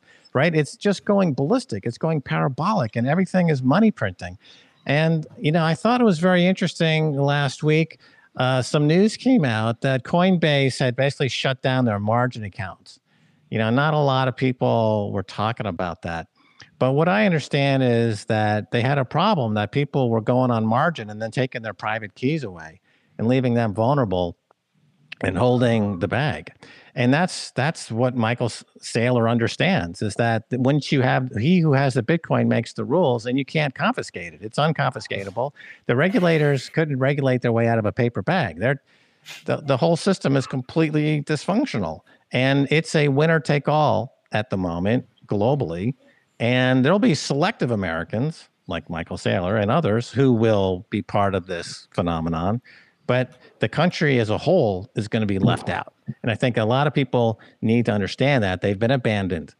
Uh, and they're no, the cavalry is not coming. Nobody's coming for them. Um, taxes are going to go up. There's going to be lots of money printing, and it's going to get bad. So Bitcoin's the only vector out of this mess. Uh, so I, I just don't. I mean, I respect what you're saying that the U.S. has the potential and they have the resources. But I think we're, we're entering into a period where individuals have to take it upon themselves to get that unconfiscatable, uncorruptible, uncensorable Bitcoin and get on the Michael Saylor rocket ship to safety. That, that's my thought. Maybe. Yeah, I'm not, I'm not bullish uh, government, by the way, just so you know, Max. I'm not bullish on government in general, including ours. Um, I think that the you know the the stasis and the basically you know the polarization may be a positive factor um, only because it's harder to regulate and it's harder to you know stamp down on anything. Basically, you can't get both sides to agree. So I think we I think Bitcoin has this uh, has this chance. I mean, I personally think it's already won, but if you know for any of those who are in doubt of that, yeah, I think we've got this nice uh, period of gridlock ongoing in government, you know, through the next administration, which will just allow it to you know to get bigger and stronger. Maybe I wasn't clear in exactly what I meant because it's you, you, took it in sort of a different direction. I have actually zero faith in government. So let's start from there. I think that what's going to happen is that there are going to be many Bitcoiners who become very wealthy. And I think there are many people who are already very wealthy coming into Bitcoin. And I think what's going to happen is that they're going to push the government in that direction. And I think that I think ultimately Bitcoiners have to become political I think they have to help form political action committees and guide and direct the government in the way that it needs to go. I don't expect the government to understand it because I think mostly uh, they don't. So I'm not, I have zero expectation for that. And I don't expect them to take any kind of lead whatsoever. I expect Americans who are smart, and I think you know, I, I, think we're a great country in spite of our government, not because of our government. So I think there are many Americans who will take the bull by the horns and help give guidance to government officials and explain to them kind of the facts of life and how things have to work. And I think that some of them will be very arrogant, not, not the not the uh, people explain to the government. There'll be some go- arrogant government officials, but I think that en masse that we will persuade them to think differently because I think there are many very smart people in the United States of America, smart, wealthy people, and I think you have people who are already beginning to understand, and uh, we're at an early stage of this. And I think right, right. I, I get that. You know, that's a that's a fair point. And but the initial point or the initial idea was that the U.S. would mobilize you know, no, like I, I, didn't. I with didn't. an industrial policy, and they no, no, I didn't mean energy I, I, resources, and they would get into mining and hoarding Bitcoin. No, no, no, I, I think that they won't do it, and I think that the result will be a very weak U.S. dollar. The, the very weak U.S. dollar is something we all need to prepare for. It's being it's being propped up artificially for a long time there's a trap door once it opens that dollar is is really in bad shape and and the us government is not going to be in any position to help no, anybody no, with this. Tina, how did you disagree with max? What's no, wrong with you you disagree with what max is they're not going to do anything smart. Don't I, I don't i don't think the us government will do anything smart. I think there are people in america who will cause the us government to do something smart. People like max people like us I think there will be people who help to persuade them to think differently about this and take what. Right. Yeah. Well, today is, uh, I think today is the anniversary of Pearl Harbor, right? Um, so he had 79 years ago, and that that oh, brought yeah. America into World War II, and everyone was behind that effort. Uh, here in the year 20, uh, what year are we in? 2020, head, heading to 2021. Um, the vast majority of Americans are in the street pissing on the American flag and protesting against America, and they got all their money stolen by the baby boomers, and everyone go fuck themselves. There's not going to be any war bonds. There's not going to be any effort to go beat uh, freedom in Europe. I mean, everyone here is ready to hit the ejector button, and they couldn't care less about what happens in the United States. Everybody I know is looking to get out, get that second passport, that third passport uh, you know, and because the, the America sold forward a hundred years of its economic activity by financializing itself in the 80s going forward and by that's why tesla is worth 600 billion dollars. And that's why uh, you know apple's worth 2 trillion dollars because they compressed 100 years of economic activity in the form of cheap money to make these guys kleptocrats. Okay fine but the underlying 250 million people who are not participating, they're not happy and they're not going to go to bat for the United States when called upon. And there's no crisis, there's no Pearl Harbor that's going to motivate these folks. And the and the dollar is at severe risk of a hyperinflationary collapse. And Bitcoin is unconfiscatable, unlike the gold in the 1930s that was confiscated. Mm-hmm. Bitcoin is unconfiscatable. So, I mean, we're saying kind of the same thing. I mean, for the most part, I mean, I just, I guess what I'm saying is that I just don't have a lot of faith that there's going to be this public and, and proactive, you know, Max goes to Washington to teach senators how to, you know, open a swan wallet. No, I'm not going to, I don't give a fuck about the senators. They blew it. They can burn in hell. Hey Max, uh, we've got a uh, so Corey put out a tweet earlier today that I think really ties this all together. I'm going to put it up on the screen uh, and let Corey read it to us, and uh, and then I think we'll be able to discuss. We'll pull up, yeah, bring it big. So yeah, this was Ryan Selkis, who obviously has uh, you know talking his book a little bit. He runs Messari, which has a bunch of charts that don't matter because um, they compared Bitcoin to things that are not in its competitive set, like altcoins, instead of to gold, stocks, bonds, etc. Um, but he said, I never want to see Bitcoin at a million dollars because it will mean the US has become a failed state. And I'd like to see us resurge instead and, uh, you know, go up to what I said. I quote tweeted it. It's just patently false. Like Bitcoin is the right. perfect you know, money for the United uh, States. You know, if, if my sister had a dick, she'd be my brother. Right. I mean, it's like there's the Bitcoin's going to a million and the, the US is going out of business and I mean, I hate to see it myself, but it's the fact, Jack. And we as individuals and uh, our individual sovereignty need to get with the program here because um, they're coming, you know, for you uh, and your property uh, in the name of, uh, whatever they're going to label the American version of communism, uh, they'll call it something else like Mick Mick Wonderfulness. The Mick Wonderfulness program out of Washington brought to you by AOC. And your tax rates are now back to Jimmy Carter era rates. You know, capital gains tax is going to be ordinary income tax, right? You know, 60. How do you want to pay 60, 65% tax? That's a lot of fun, isn't it? Uh, and, and everything, and, and you get nothing for it. You get no health care, you get no education, you get no infrastructure, but you pay 70%.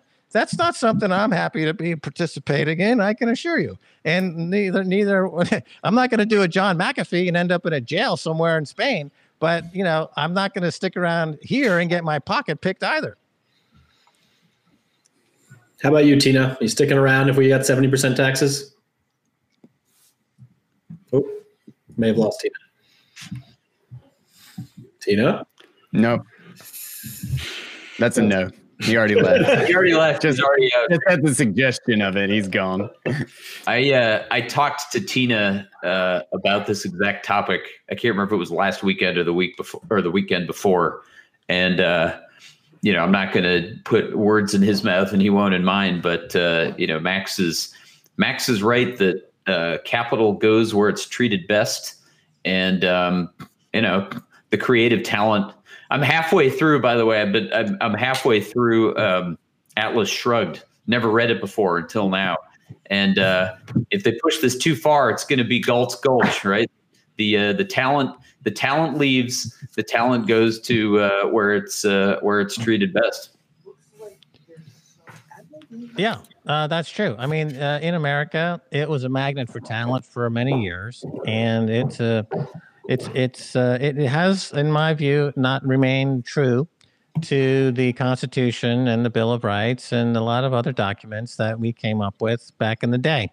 You know, we have strayed from from that, and in in the subject of money should be paramount, right? The money. Uh, you know, the U.S. defaulted on its obligations to Great Britain in 1971, and they did not pay them the hundreds of billions of dollars worth of gold that were owed to them and they defaulted. Nixon closed the gold window. The U.S. defaulted on its government debt.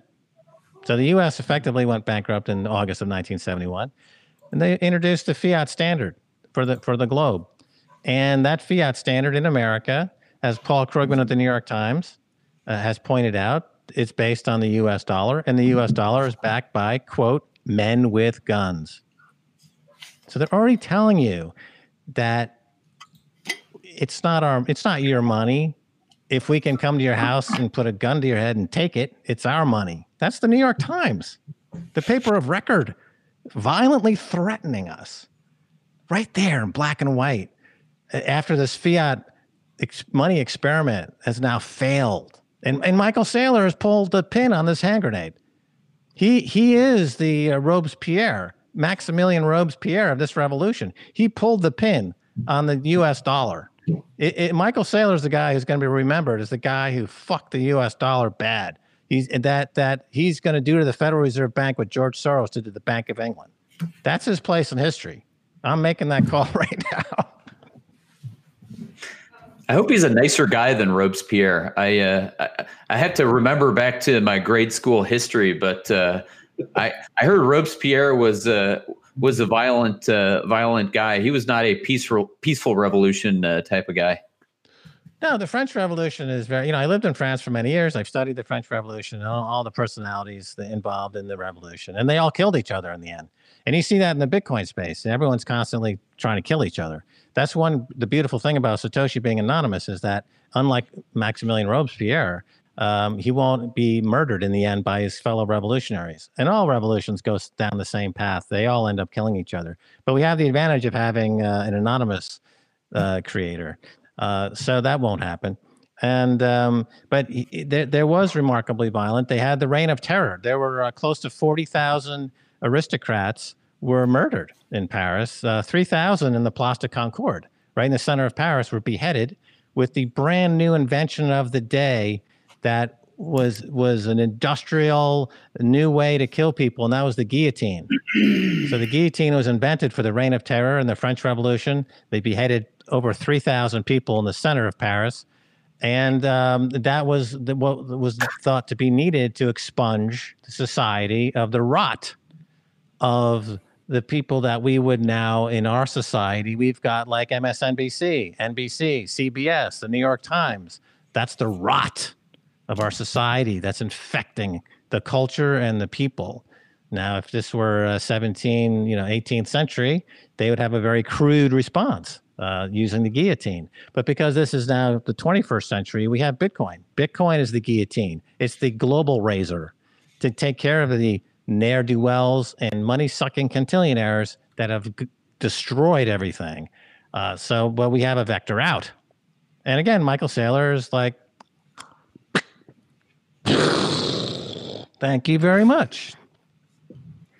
On the point that you said that we have a vector out, um, I find that really interesting because you actually look at there's been a lot of countries that have tried desperately to I mean that's what all the um the pipelines you know across Afghanistan were about that's what uh, uh, uh Egypt and uh I think it was Libya trying to like create a new uh, gold standard. Like there's been lots of people trying to get out from under the thumb of the dollar for a very, very long time. Um, and I feel like this has only accelerated in the last 10 to 15 years, particularly after 2008 crash. Um, and what's funny is that I feel like the dollar has actually been heavily propped up by the fact that there has been nothing to take the pressure that there has been no escape valve. There's no there's not been a little exit door anywhere from the system. Even with we tried they tried gold. They tried to use their own currencies, so like uh, making agreements with Russia in rubles. Um, like like they tried so many different options and they all got shut down because they were too easy to shut down. They were all still dependent on the dollar infrastructure to actually function. And then obviously just send your guys in with guns and, you know, it ruins all the plans. And Bitcoin is finally a valve that they can't cut off. It's it, it's one that they they have no control over the door whatsoever. And finally it can actually flood out. Um, it might be a situation where the dollar literally could not fail until something like Bitcoin presented itself uh, and came along. Yeah, totally agree. Totally agree with that. Yep. Yeah, I mean, look at okay. So you have uh, the the U.S. dollar was uh, roughly seventy five to eighty percent of U.S. global trade. It's now just hovering under sixty percent. It's falling every year because all these bilateral deals that are happening between Russia, China, Iran, and um, all these um, Iran, of course, uh, after they got censored out of the SWIFT system, um, they started to get very interested in Bitcoin, and they've got four percent of the hash rate right now, Iran, um, and uh, so that's not trivial. Uh, and they are actively getting involved here.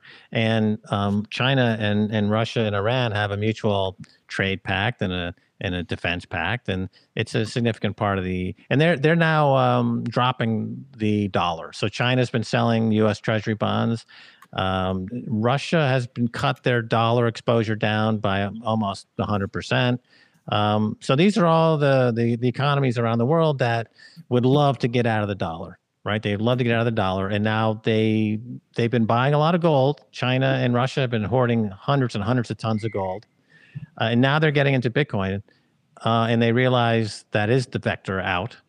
So we we we we there. That's where this trap door, once it opens, it could be pretty dramatic because uh, once once the balance goes under fifty percent, and then the word gets out that hey, the U.S. dollar is actually not not the world reserve currency anymore. It's not even fifty percent of world trade anymore.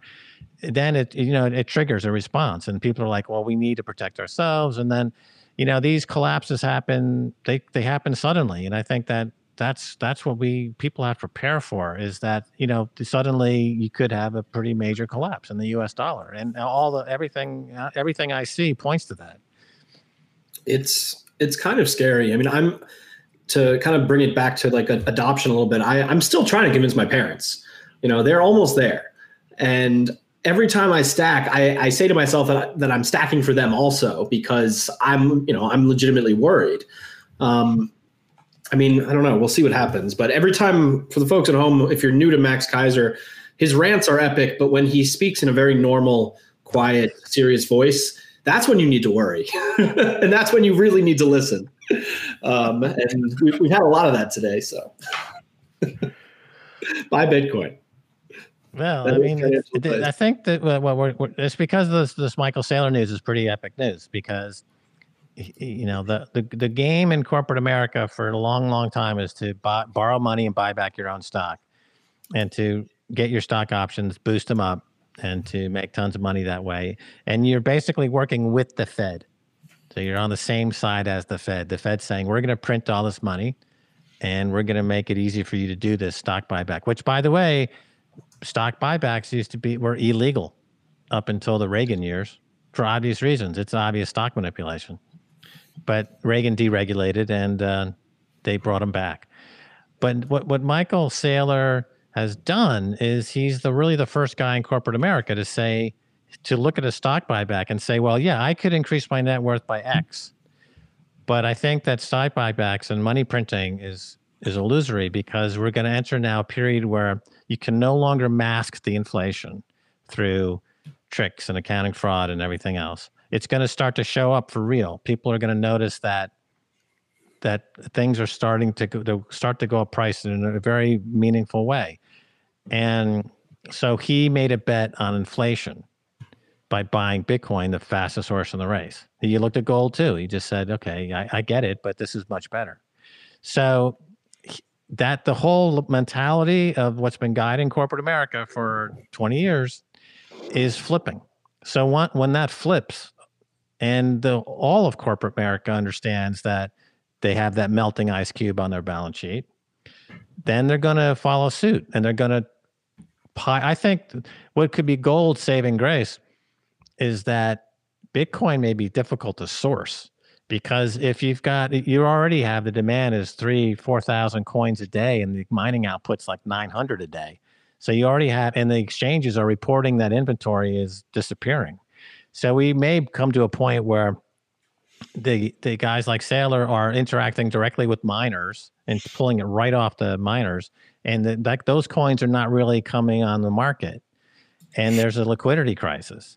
And then boom, boom, boom, boom, boom. How do you solve that? You solve that through price discovery. So we could go from literally twenty thousand to two hundred thousand in one click in one trade because there's that that's the only that's it's only at 200,000 that, that the market makers are finding any supply in the market. They could be completely dry from here to 200,000. That's that. So at that point, people who are drastically trying to prevent the effects of inflation on their cash will could go to gold because gold is the most liquid commodity in the world. It's the second most traded commodity in the world, second only to oil. So it's a huge market, multi-trillion dollar market. So I think if if the liquidity of Bitcoin drives up completely and people start panicking about the fact that their dollar is collapsing, then you could see a move into gold because there's simply not enough Bitcoin around at these levels. It's, it's just gaps, just gaps way, way up. Uh, and I think that's when people are going to freak out because everybody who's been talking about this for years suddenly is going to be sitting on a freaking Fabergé egg wealth you know, and everybody who's been poo pooing it is going to be holding a fistful of dollars that are now worthless. It's going to be a really fascinating day in the history of finance. I've expected that to happen with it gapping up, but I don't think people will reach for something inferior like gold. I think they will grab more for Bitcoin because Bitcoin will be measured in the hundreds of trillions of dollars. And so um, I, I wouldn't want to grab for gold when I can own Bitcoin, and I'd rather pay. I, I, I think we're going to see very high numbers uh, this decade. I think it'll be at three to five million dollar Bitcoin by 2028 to 2032, and those numbers could be low. And I think the numbers are going to be shockingly high. And I, I would not I would not grab for gold. I, I sold all my gold. I actually had owned gold I bought gold because I realized in 2008 and 9 that the banks could actually close and go out of business. And I said, holy cow, this could really happen. And then I bought gold and I didn't know about Bitcoin yet. And uh, I sold all my gold in 2017 when I said, there's no reason to own this. And I'm not a fan of gold and I don't like gold. And I, I actually have a very radical view on gold. Oh, was that? You know, we let you might have cut out for a sec there, Tina. I, I, said I think gold will lose all of its monetary value in less than 15 years because I think gold holders will look at Bitcoin and they'll look at gold much like that meme when the guy's looking at the other girl instead of his girlfriend. And then uh, miners will still have to sell, and gold holders will say, gee, I own enough of this. I don't need to buy more. And I think, you know, people forget that price in economics is priced, everything's priced on the margin. And I think you'll lose the marginal buyer. And I think I think the price will drop quite substantially, quite rapidly, uh, i.e., a couple of years, gradually, then suddenly. And I mm. think that people will not want to own that. I think I, I think gold has already been displaced. It's just a matter of gold holders having figured that out and I think a lot of them happen to figured out. They all tell me the same thing, and they and it all comes down to because I argue with people a lot about this. That they give me the answer of Lindy. Oh, it's been around for five thousand years, therefore it will be. And and I'm not saying gold will disappear, just the price of it will collapse substantially. And they also say that um, either the Fed will bail us out, or one guy says that uh, the Saudis will bail us out because they will only sell oil for some amount of barrels of oil per ounce of gold. And I don't think there's going to be a magic answer. And I think that nobody's going to want to say, I'm going to give up my value for uh, for buying this thing which is inferior which nobody wants it's very hard to argue with markets especially big global markets usually when you argue with big global markets you get poor so i don't think that's going to work very well and i don't think people are going to want it and i don't think it'll matter that there's no liquidity years ago, I'm about Max's age. I used to go to Studio 54, and Studio 54 had a big line of people outside waiting behind their red velvet ropes. And nobody wanted to go that crappy disco down the block where nobody was. Everybody wanted to go to Studio 54. And that's just how people are. So gold maybe, you know, have nobody waiting by the red velvet ropes, but they're not going to be clamoring to get into gold. They're going to wait outside at Studio 54, even if it's 40 people deep. That's what people do. Well, you know, the trade off of not like becomes greater and greater. Like in comparison to the dollar, like every time I try to be like really reserved about how bullish I am, um, and I try to temper myself, um, it's like I look at like when I have to remember which phase we are in Bitcoin. Like different environments and different amounts of capital being moved uh, will have different effects. Like we're getting into the stage where Bitcoin becomes big enough that we can begin to see it in other things. That when Bitcoin starts to consume a lot of value, it's explicitly because something else noticeably moved down in value. Um, and when we're talking about two trillion, three trillion dollar market caps, and uh, at the same time, when you look at the horrible situation that the entire fiat world is in, um, the dollar obviously most specifically, that that problem gets increasingly worse without doing anything just because you've got a three trillion, four trillion dollar asset that's sucking value out of it. Um, and it will get to a point where like like like you said max like if it like it just gaps up this huge amount is that people literally aren't selling because not because they're like oh you know i doubled my money in bitcoin and now i need to sell out to you know make use of something or like i need to cash out and put it back in dollars they will literally simply be afraid of the dollar. They'll be afraid to have any money there for any extended amount of time and there won't be anything to sell bitcoin for they won't know what to do. And I think we're really getting into the phase where people start to realize that the dollar is just a scary place to be keeping value. And they won't think of it as, oh, I doubled my money in dollars uh, when they're holding Bitcoin. They'll think, thank God I didn't lose half of my value by keeping it in dollars. Right. Well, you know, the uh, the Genesis block makes reference to uh, Chancellor on brink of second bailout, right? Yeah. So that it's it's baked into the cake. You know, some people believe that that was an overtly political statement. Some people just say it was a way to kind of tamp timestamp the, uh, the, the block, and you know, it didn't have a huge political Im- importance. But there it is, nevertheless.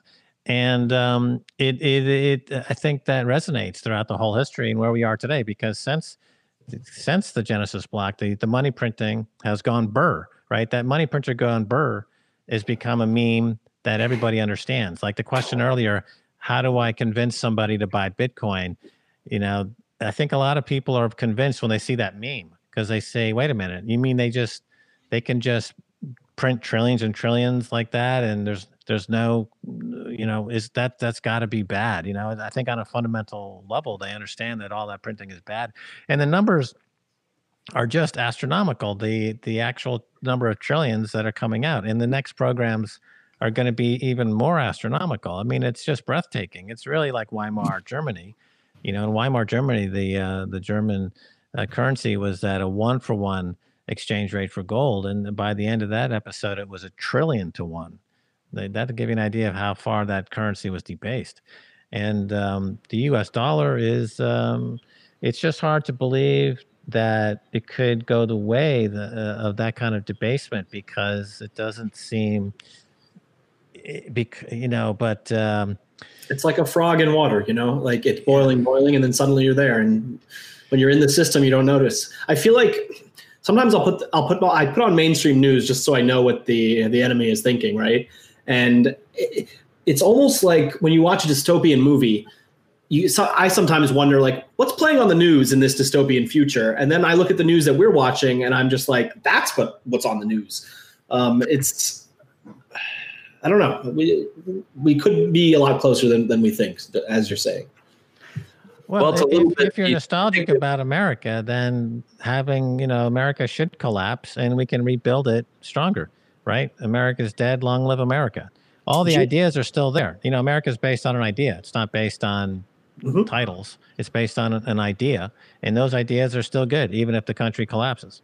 So yeah, I mean, in order to get to the place where we need to rebuild it, I think we got to let it collapse first. I don't think there's going to you can transition at this moment. It's too late, too late in the game. You can't right the steering and get it going in the right direction. I think we're past that.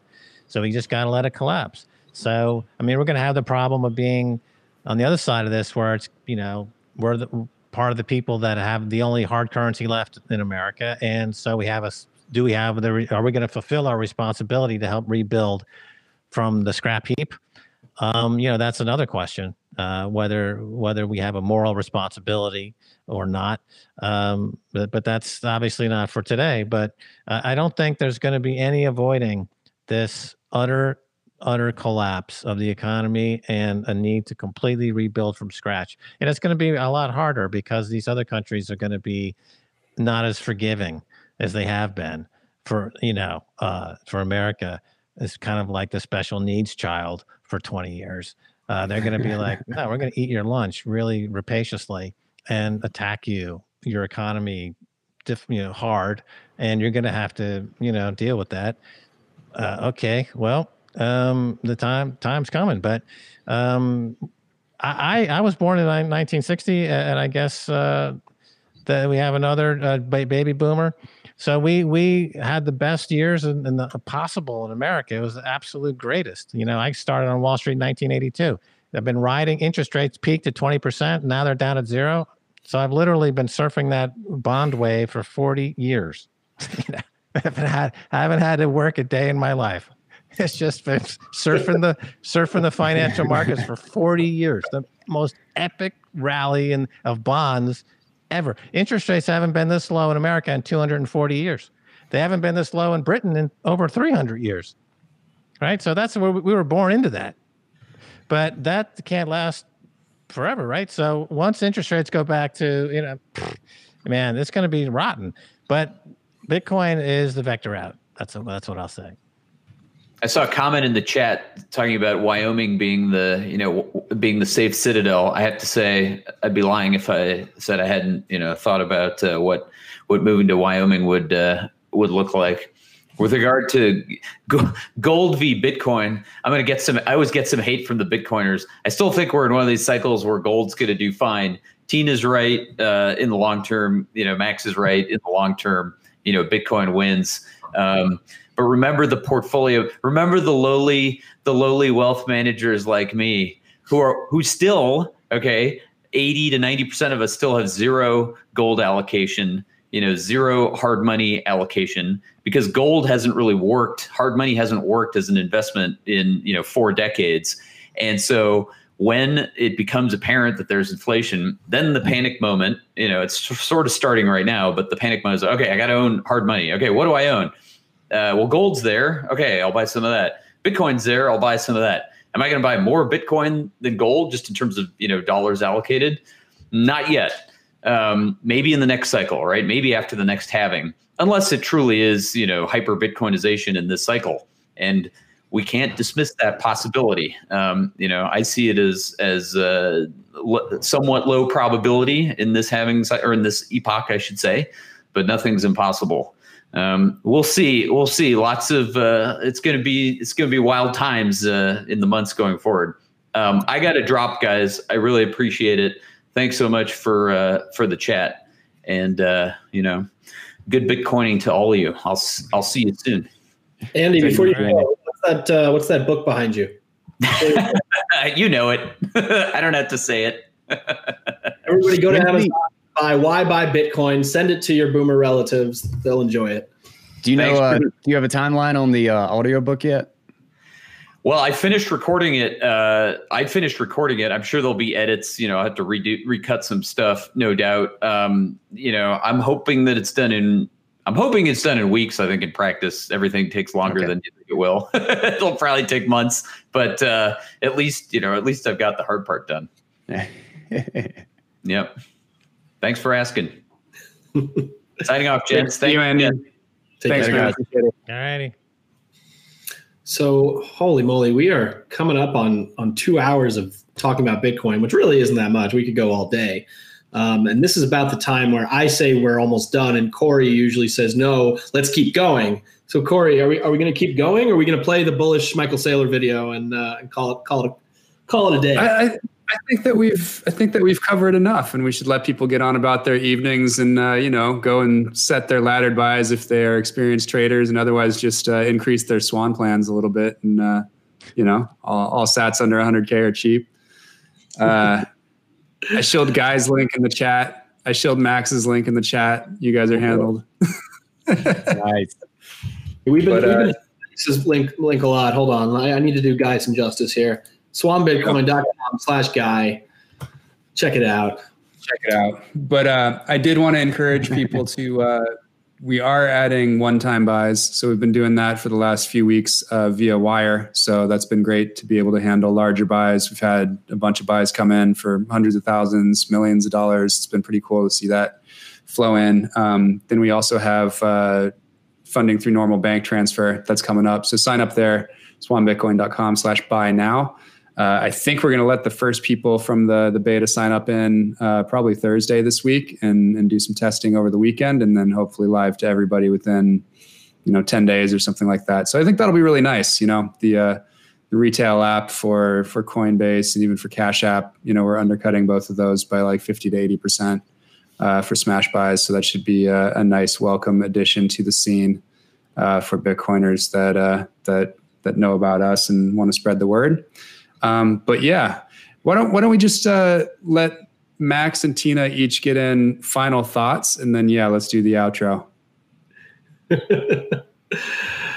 I don't know which one of those dueling geniuses of the rant want to chime in, but uh, whoever wants to go and drop a mic, go for it. Uh, well, I'm like, uh, you know, feel like we had a good conversation here. Um, you guys at Swan, another great show and um, Swan has really been a great uh, go-to site. You know, I, I'm now totally addicted to it. You know, I'm like doing my daily uh, buys and whatnot, and um, it's a lot of fun. You know, that's that's that's my rant. That's how I'm closing out my rant. Um, and as Stacy Stacy likes to say, even if you have one satoshi, you have as much influence on Bitcoin as Michael Saylor with forty thousand Bitcoin. You know, that's the way the network is. Uh, you know, it's um, because nobody ultimately has ultimate influence. It's just being part of the network, and once you're part of the network, you are you're you you're you know we we we part of that higher consciousness. So you could be as little as a to- as one satoshi, Not as ranty as I thought. no, you know, I mix it up. You know, I'm like a good, I'm like a good uh, major league pitcher. You know, so it's got a knuckleball, I got the curveball, I got the fastball. You know, I got different, I got different pitches. You know, I'm, uh, I like to just like, I'm all for the strikeout. That's my, I'm all about the strikeout the the ranting is reserved for those uh, for those who deserve it. You know, when when the when the when the situation is right. Well, you gotta if you want to get somebody off the plate, you know, you're ranting at them, and they take a little, they're off the plate, and then you hit them with the inside, you know, pitch, and you know, it's you got to work the batter one way or another. You know, ultimately it's the strikeouts that count. That's how you, the big strikeouts build up. That's how you win games. Tina, are you still with us? Do you have I, any final words? I sure am. Uh, Max and I actually agree 99 plus percent. I, I, didn't disagree with anything he said. I just took a different take on it. Um, if I had a big ask in Bitcoin, my big ask would be that the average guy would buy five or ten dollars every week or every month and just put a little bit of money into Bitcoin and start saving Swan is actually great and perfect for that. Um, there aren't a lot of other ways to do that. It's so meaningful for the average person to get just a little bit. And what's sad is that they really, for the most part, the average person really won't do that because they won't buy until Bitcoin is half a million to a million dollars, which is going to be about five, six years. Um, because they won't believe it. Most people won't buy investments back to the 90s. Uh, the 80s was a pretty big stock market. Then, of course, you had the crash. You recovered from the crash. And 95 and 96 was actually huge years. People underestimate how big those years were. Stock market was up 70, 70%, the S&P, I think, in 95 and 96 was really a lot. Um, had practically no correction. I think had a correction in like June of 96. Everybody thought, oh my God, this is the end. And it wasn't the end. You had a pretty long bull run. You had an interruption in 97. You had a little interruption in 98 with long term capital management, which was pretty ugly, good short selling opportunity. And then you went into 99 and 2000 with Y2K, and stocks did phenomenally well. Bitcoin's going to be bigger than that. And that was really big that was really really big and i don't know how to convince people i wish i could i wish i could convince the average person i've been telling a friend of mine i mentioned this earlier been telling him for a few years buy some bitcoin oh i don't have time i don't know how to do it it's too hard um, usually eh, he doesn't really believe it. I told another guy, I've been telling him for three years, oh, it's going to go lower. He was right. Went from six to 3,000. I spent most of that time, that four months, drinking Angel's Envy bourbon. hard, hard four months for me. Uh, was sitting with some pretty substantial losses and it was ugly. Um, 19,000 is a whole lot better than 3,000 people don't really believe you. They don't understand it. They don't know what this asset is. They think we're out of our goddamn minds. Um, I'm not. I'm really fucking smart, actually. I made a lot of stupid mistakes in my life and I've learned from it, but I'm actually really fucking smart. Um, I missed a lot of the 90s. I had one great trade. My best trade was trading on the Y2K move. The annualized rate of growth of the Fed balance sheet was huge. And I made 60% in about seven or eight weeks by getting super long and then selling everything January 2nd because I knew it was going to crash. And I was right. It went up a lot and it crashed in February into March. And that was pretty ugly.